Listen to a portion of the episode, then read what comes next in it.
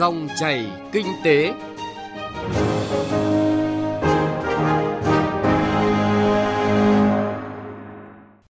Xin kính chào và cảm ơn quý vị và các bạn đã đón nghe dòng chảy kinh tế trên kênh thời sự VOV1 của Đài Tiếng nói Việt Nam. Các biên tập viên Thành Trung và Thu Trang rất vui được đồng hành cùng quý vị trong 20 phút của chương trình với những nội dung chính sau đây. Doanh nghiệp chăm lo đời sống người lao động thời kỳ dịch Covid-19. Nhìn lại hoạt động xuất khẩu 2020 và những vấn đề đặt ra cho năm 2021 là nội dung cuộc phỏng vấn của phóng viên Đài Tiếng nói Việt Nam với tiến sĩ Võ Trí Thành, nguyên Phó Viện trưởng Viện Nghiên cứu Quản lý Kinh tế Trung ương. Phần cuối chương trình là nội dung phát triển sản phẩm đặc sản vùng miền ở vùng Tây Bắc gắn với chương trình 964. Trước hết là một số thông tin kinh tế đáng chú ý. Phố Hồ Chí Minh vừa phê duyệt phân bổ chỉ tiêu kế hoạch tín dụng năm 2020 của chương trình cho vay hỗ trợ tạo việc làm bằng nguồn vốn do Ngân hàng Chính sách Xã hội Việt Nam cấp với số tiền là 240 tỷ đồng. Đã có 16 chi nhánh Ngân hàng Chính sách Xã hội tỉnh, thành phố được phân bổ vốn theo quyết định số 32 năm 2020 để tổ chức ký hợp đồng tín dụng và giải ngân cho vay trả lương ngừng việc. Các chi nhánh Ngân hàng Chính sách Xã hội tỉnh, thành phố khác trong hệ thống vẫn đang tiếp tục phối hợp cùng khách hàng hoàn thiện hồ sơ và lên kế hoạch giải ngân. Vừa qua, công ty Yến Sào Khánh Hòa vinh dự lần thứ hai được Hội đồng Thương hiệu Quốc gia trao biểu trưng thương hiệu quốc gia. Thương hiệu quốc gia là minh chứng cho sự nỗ lực của ban lãnh đạo và toàn thể cán bộ công nhân viên của công ty, khẳng định uy tín, chất lượng sản phẩm, thương hiệu Yến Sào Khánh Hòa trên thị trường trong nước và quốc tế. Với kinh nghiệm lâu năm, bí quyết quản lý, khai thác và bảo tồn nguồn tài nguyên yến sào, đảo thiên nhiên hợp lý, sản lượng và chất lượng yến sào Khánh Hòa ngày càng cao. Những năm qua, mặt hàng yến huyết, yến hồng, yến quang là những sản phẩm xuất khẩu chủ lực của công ty được khách hàng nước ngoài tín nhiệm. Đơn đặt hàng xuất khẩu đến các thị trường ngày càng tăng. Ông Nguyễn Anh Hùng, Chủ tịch Hội đồng thành viên Công ty Yến Sào Khánh Hòa cho biết. Trong thời gian tới, công ty tập trung hỗ trợ cho các nhà phân phối ở các nước để mà đẩy mạnh việc phát triển thị trường, tăng cường xúc tiến thương mại ở các nước tiềm năng, đặc biệt là các nước chốt G20. Ờ, với sự hỗ trợ của các bộ ngành trung ương công ty đang tập trung để thực hiện cái hồ sơ pháp lý xuất khẩu chính ngạch sang thị trường Trung Quốc. Nhóm giải pháp mà công ty tập trung thực hiện với một kỳ vọng là sẽ đạt một cái tăng trưởng đột phá trong chiến lược xuất khẩu của công ty trong thời gian tới, gắn với thương hiệu quốc gia.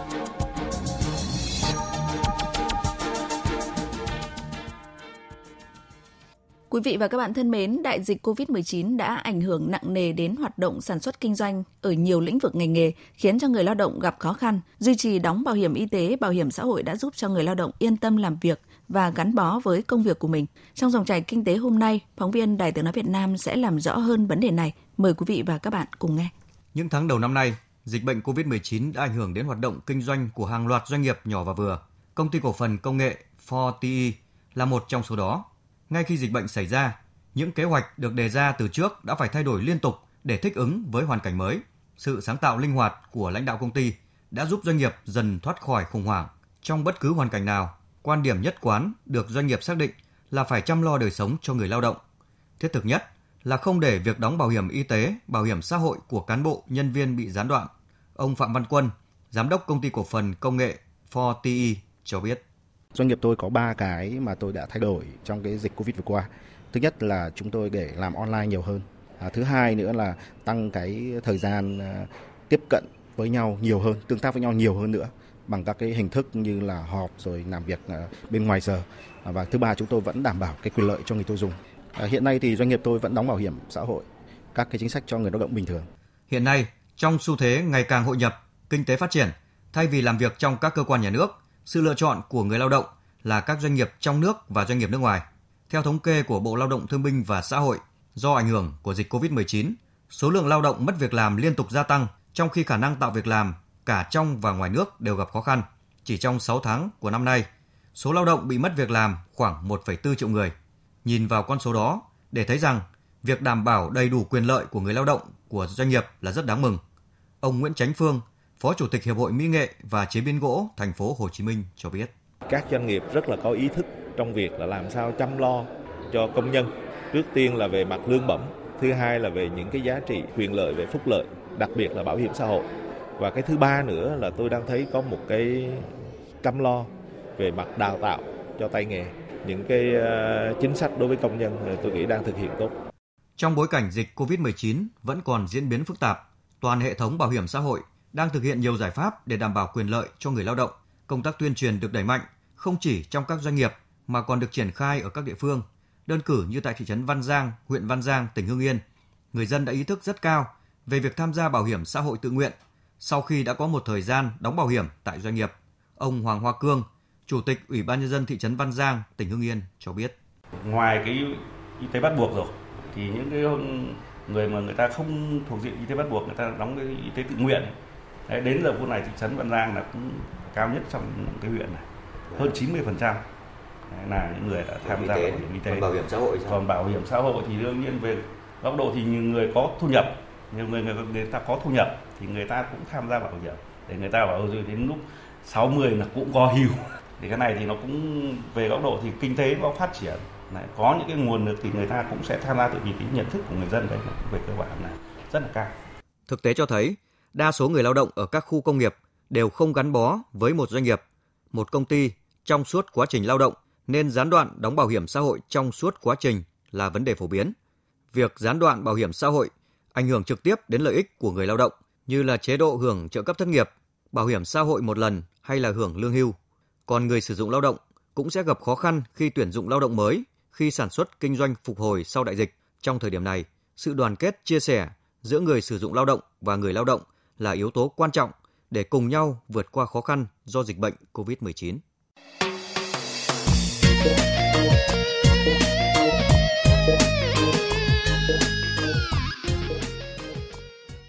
Thưa quý vị và các bạn, Tổng cục Thống kê vừa công bố tình hình kinh tế xã hội tháng 11 và 11 tháng của năm nay với nhiều kết quả đáng ghi nhận. Trong đó có lĩnh vực xuất nhập khẩu hàng hóa. Trong chương trình hôm nay, phóng viên Nguyên Long phỏng vấn chuyên gia kinh tế, tiến sĩ Võ Trí Thành, nguyên Phó Viện trưởng Viện Nghiên cứu Quản lý Kinh tế Trung ương về hoạt động xuất nhập khẩu 2020 và những vấn đề đặt ra cho năm 2021. Mời quý vị và các bạn cùng nghe. À, vâng, thưa tiến sĩ Võ Trí Thành ạ, à, rõ ràng ngay từ đầu năm khi mà chưa có cái sự xuất hiện của dịch Covid-19 thì chúng ta cũng đã đặt mục tiêu tăng trưởng xuất khẩu chỉ khoảng 7 đến 8% thay vì ở cái mức hai con số như những năm trước. Tuy nhiên 2020 quả là một năm khá là đặc biệt với rất là nhiều các cái biến động mà cụ thể là đại dịch Covid-19 thì cũng đã tác động trực tiếp tới nền kinh tế toàn cầu ờ, cũng như là các cái hoạt động thương mại xuất nhập khẩu của ta. Vậy xin được hỏi cảm nhận của ông như thế nào về kết quả tăng trưởng xuất khẩu của Việt Nam ờ, trong 11 tháng qua, có thể nói như là gần một năm 2020. Cái xuất khẩu của mình ấy, thì ờ, nó có mấy cái điểm tích cực. Bên cạnh cái tích cực chung là tổng thể mình so với toàn cầu thì thế là tốt rồi. Mặc dù có thể nó không được bảy tám phần trăm nhưng ba bốn chẳng hạn nó tốt. Cái uh, tích cực thứ hai ấy là doanh nghiệp trong nước. Tức là doanh nghiệp trong nước thì dự án này thâm hụt rất là lớn và cái tốc độ tăng xuất khẩu thì nó không bằng doanh nghiệp đầu tư nước ngoài. Thế nhưng mà năm nay thì rõ ràng là à, nó vẫn thâm hụt. Đó phần nặng dư là do doanh nghiệp nước ngoài nhất là ông Samsung. Thế nhưng mà rõ ràng là cái tốc độ nó đã giảm đi trong khi cái tốc độ xuất khẩu của doanh nghiệp trong nước nó tốt lên. Từ thực tế xuất khẩu của năm 2020 thì ông nhìn nhận như thế nào về cơ hội xuất khẩu cũng như là vai trò của việc tái cơ cấu các cái ngành hàng, các cái lĩnh vực sản phẩm ờ, trong bối cảnh dịch Covid-19 cũng như là các cái tác động ở bên ngoài vẫn còn khá là phức tạp để có thể ờ, làm tốt hơn cái công tác xuất khẩu của năm 2021 thưa ông?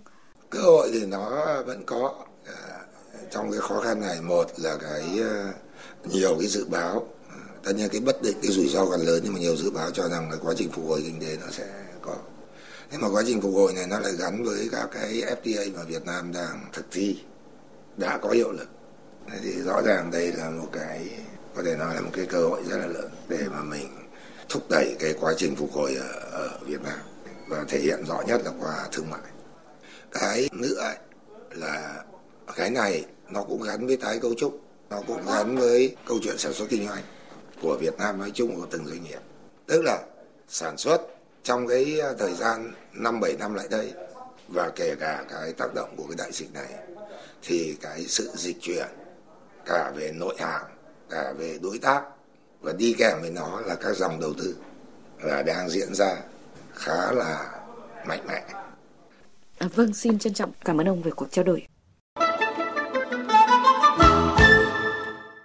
Thưa quý vị và các bạn, với nhiều tiềm năng, thế mạnh về khí hậu đất đai, các địa phương vùng miền núi Tây Bắc đang nỗ lực phát triển các sản phẩm nông lâm nghiệp đặc sản vùng miền, có thương hiệu và chỗ đứng trên thị trường, gắn với chương trình phát triển thương mại miền núi vùng sâu, vùng xa và hải đảo, gọi tắt là chương trình 964 trong giai đoạn mới. Đồng thời khuyến khích người dân đăng ký bảo hộ chỉ dẫn địa lý và tên gọi xuất xứ đối với hàng hóa là lợi thế phát triển. Dù còn có những khó khăn nhưng đây là hướng đi không chỉ góp phần xóa đói giảm nghèo mà còn làm giàu cho người dân, doanh nghiệp cũng như phát triển kinh tế của địa phương. Phản ánh của nhóm phóng viên Đài tiếng nói Việt Nam thường trú tại khu vực Tây Bắc. Chè Tà Xùa Sơn La với hương vị đặc trưng, ngọt dịu của vùng đất quanh năm chìm trong sương mù đã trở thành thương hiệu được nhiều người tiêu dùng biết đến. Thực hiện chương trình 964, xã Tà Xùa đã lựa chọn sản phẩm chè trở thành sản phẩm đặc trưng của xã. Cây chè và các sản phẩm từ cây chè đã được quan tâm, chú trọng hơn. Ông Phạm Vũ Khánh, Phó Giám đốc Công ty Trách nhiệm hữu hạn Trà và Đặc sản Tây Bắc phấn khởi cho biết. Thì cũng mong muốn là phát triển cái chè tà xùa làm sao mà nó sản phẩm nó của quốc gia. Đầu tiên ấy, thì mình nghĩ là hướng đến bà con thu hái và để sản xuất phải có quy trình. Thì mong muốn làm sao mà cái sản phẩm này đến từng nhà, từng người. Ông Nguyễn Thành Công, Giám đốc Sở Nông nghiệp và Phát triển Nông thôn tỉnh Sơn La cho biết, cùng với sản phẩm chè tà xùa đã được đánh giá chấm điểm và công bố 28 sản phẩm đạt tiêu chuẩn cấp tỉnh, trong đó có 9 sản phẩm được đánh giá 4 sao và 19 sản phẩm được đánh giá 3 sao. Các sản phẩm này đều là sản phẩm đặc sản, đặc hữu của địa phương. Năm 2020 có thể lên đến 50 hoặc 100 sản phẩm. Đó là hướng đi của tỉnh. Vì càng nhiều sản phẩm thì càng có những định hướng phát triển trong kinh tế. Cái thứ hai nữa là tạo điều kiện cho các tổ chức nông hộ, hợp tác xã và các doanh nghiệp trong cái việc giới thiệu và xây dựng các sản phẩm ô cốp trong thời gian tới. Tại Yên Bái, hiện nay có hàng chục sản phẩm nông nghiệp đặc sản đạt tiêu chuẩn như là bưởi Đại Minh, chè suối giàng, quế Văn Yên, gạo xén cù, vân vân. Từ khi vùng bưởi Đại Minh được công nhận là sản phẩm đạt tiêu chuẩn hạng 4 sao vào năm 2019, gia đình ông Nguyễn Kim Giao cũng như hàng trăm hộ dân khác ở xã Đại Minh đã chuyển đổi sang trồng, chăm sóc, thu hái bưởi theo tiêu chuẩn Việt Gáp. Quả bưởi Đại Minh được các doanh nghiệp bao tiêu, phân phối gần như toàn bộ. Với cách làm này, năm ngoái, vườn bưởi của ông Giao cho thu nhập gần 200 triệu đồng và dự kiến năm nay thu nhập sẽ còn cao hơn. Trước đây về kỹ thuật thì mình cũng chỉ có là trải qua cái kinh nghiệm của mình đấy. Chứ về am hiểu về khoa học về kỹ thuật thì mình chưa có. Thế sau khi mà tham gia với chương trình ô cốp này thì là được các nhà khoa học tập huấn cho mình được về cái kỹ thuật, kết hợp giữa kỹ thuật của các nhà khoa học với lại cái kinh nghiệm của mình ở trong khi mà sản xuất cây bưởi này thì làm cho quả sáng đẹp, chất lượng tăng lên. Có hai cái điểm đấy là tôi thấy nổi trội. Hy vọng là nó sẽ vươn xa được. Dù được các địa phương miền núi quan tâm, nhưng chương trình phát triển các sản phẩm nông nghiệp, đặc sản còn những khó khăn nhất định. Thực tế ở tỉnh Điện Biên là một ví dụ. Với lợi thế, có cánh đồng Mường Thanh, một trong những vựa lúa lớn nhất khu vực Tây Bắc, diện tích trên 140 km vuông. Từ nhiều năm nay, tỉnh Điện Biên luôn xác định việc đưa giống lúa chất lượng cao vào sản xuất nhằm tạo ra các sản phẩm gạo chất lượng, nâng cao giá trị sản phẩm gạo Điện Biên. Hiện nay, tỉnh đã có khoảng 4.200 hecta diện tích đất lúa chất lượng cao trồng tại vùng lòng chảo Điện Biên. Chất lượng sản phẩm không ngừng được nâng lên. Nhiều doanh nghiệp, hợp tác xã tham gia vào đầu tư sản xuất từng bước hình thành các vùng tập trung, gia tăng giá trị sản phẩm, tạo công an việc làm cho người lao động trên địa bàn. Tuy nhiên, theo bà Hoàng Thị Hiên, giám đốc công ty trách nhiệm hữu hạn sản phẩm Safe Green, việc quảng bá, xây dựng, khẳng định thương hiệu gạo Điện Biên hiện nay vẫn đang gặp khó khăn và chưa thực sự được quan tâm đúng mức. Năm 2014 thì Điện Biên đã được cấp cái chỉ dẫn địa lý cho sản phẩm gạo nhưng mà cái tính bảo hộ của nó không cao, tại vì là tỉnh cũng chưa thật sự vào cuộc và chưa có những cái chế tài để xử lý những cái trường hợp vi phạm. Ờ, rất là nhiều đơn vị họ chưa hiểu rõ à, bảo vệ cho nguyên giống Bắc Thơm số 7 và IR64 hay là bảo vệ chung cho sản phẩm gạo Điện Biên. Chính vì thế mà những đơn vị ờ, như chúng tôi được bảo hộ chỉ dẫn địa lý thì chúng tôi có thể sử dụng cái chữ gạo 8 Điện Biên là chúng tôi đã vi phạm rồi bởi vì là chữ Điện Biên là không được sử dụng trên tất cả những bao bì sản phẩm gạo nếu như không được cho phép. Ông Bùi Minh Hải, Giám đốc Sở Nông nghiệp và Phát triển Nông thôn tỉnh Điện Biên cho biết. Khó khăn nhất trong cái phát triển sản phẩm đặc sản trong nông nghiệp đó là diện tích của Điện Biên trong sản xuất theo quy mô lớn gặp rất nhiều khó khăn do điều kiện manh mún. Chỉ tập trung được một số sản phẩm mang tính chủ lực như là lúa gạo hoặc là phát triển cây maca. Còn lại những diện tích khác thì tương đối là manh mún và nhỏ lẻ. Cần phải có sự định hướng phát triển tích hợp trong phát triển kinh tế xã hội của từng địa phương theo cái định hướng của tỉnh, tái cơ cấu theo các trục sản phẩm và lợi thế của từng vùng miền thì sẽ phải vận động hỗ trợ để cho người dân tham gia. Đây là điều kiện tiên quyết. Trong thời gian tới, một số tỉnh miền núi Tây Bắc xác định đẩy mạnh phát triển các sản phẩm chủ lực đặc sản bằng cách tập trung tuyên truyền, vận động nông dân, các doanh nghiệp, hợp tác xã quan tâm đầu tư sản xuất, nâng cấp cải tiến trang thiết bị công nghệ, bảo quản, chế biến, áp dụng tiêu chuẩn chất lượng nhằm nâng cao chất lượng an toàn thực phẩm. Bên cạnh đó, sẽ tiếp tục giả soát bổ sung các cơ chế chính sách, huy động, lồng ghép các nguồn lực để phát triển sản phẩm nông nghiệp theo chuỗi giá trị, tránh việc giàn trải.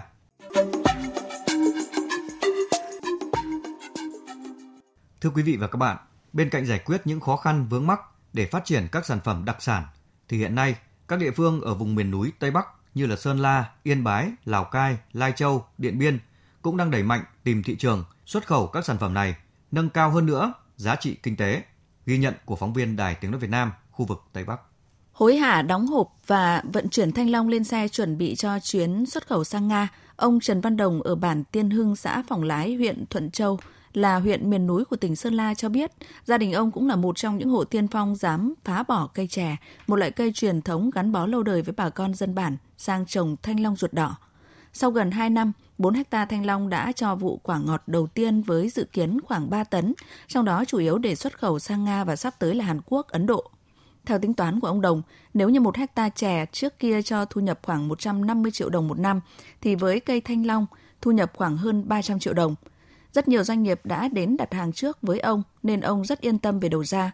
Ông Đồng nói thị trường nước ngoài đang rộng mở đón mặt hàng nông sản của quê hương ông và hứa hẹn một cuộc sống sung túc nơi đây với những người nông dân chăm chỉ. Từ khi dùng cái phân hữu cơ đối với cây thanh long này thì thấy là rất hiệu quả. Cái chất lượng của sản phẩm nó an toàn hơn và các nước sẽ ừ, sử dụng cái quả này thì đã thấy như vậy là lần trước thì số lượng là đăng ký thì ít nhưng lần này số lượng sẽ đăng ký được nhiều hơn. Đặc biệt là những cái nước khó tính như là Nga hoặc là Nhật hoặc là Úc. Tại vùng đất nhãn, Ông Nguyễn Văn Phương, Phó Chủ tịch Ủy ban dân huyện Sông Mã cho biết, mấy năm gần đây Sông Mã được biết đến là vựa nhãn lớn nhất của tỉnh Sơn La với hơn 7.000 ha. Nhãn Sông Mã có đặc trưng riêng như quả to, vỏ mỏng, cùi dày, hạt nhỏ, hương vị thơm ngọt đã khẳng định chỗ đứng trên thương trường, góp phần khẳng định thương hiệu nông sản Sơn La ở thị trường trong nước và nước ngoài.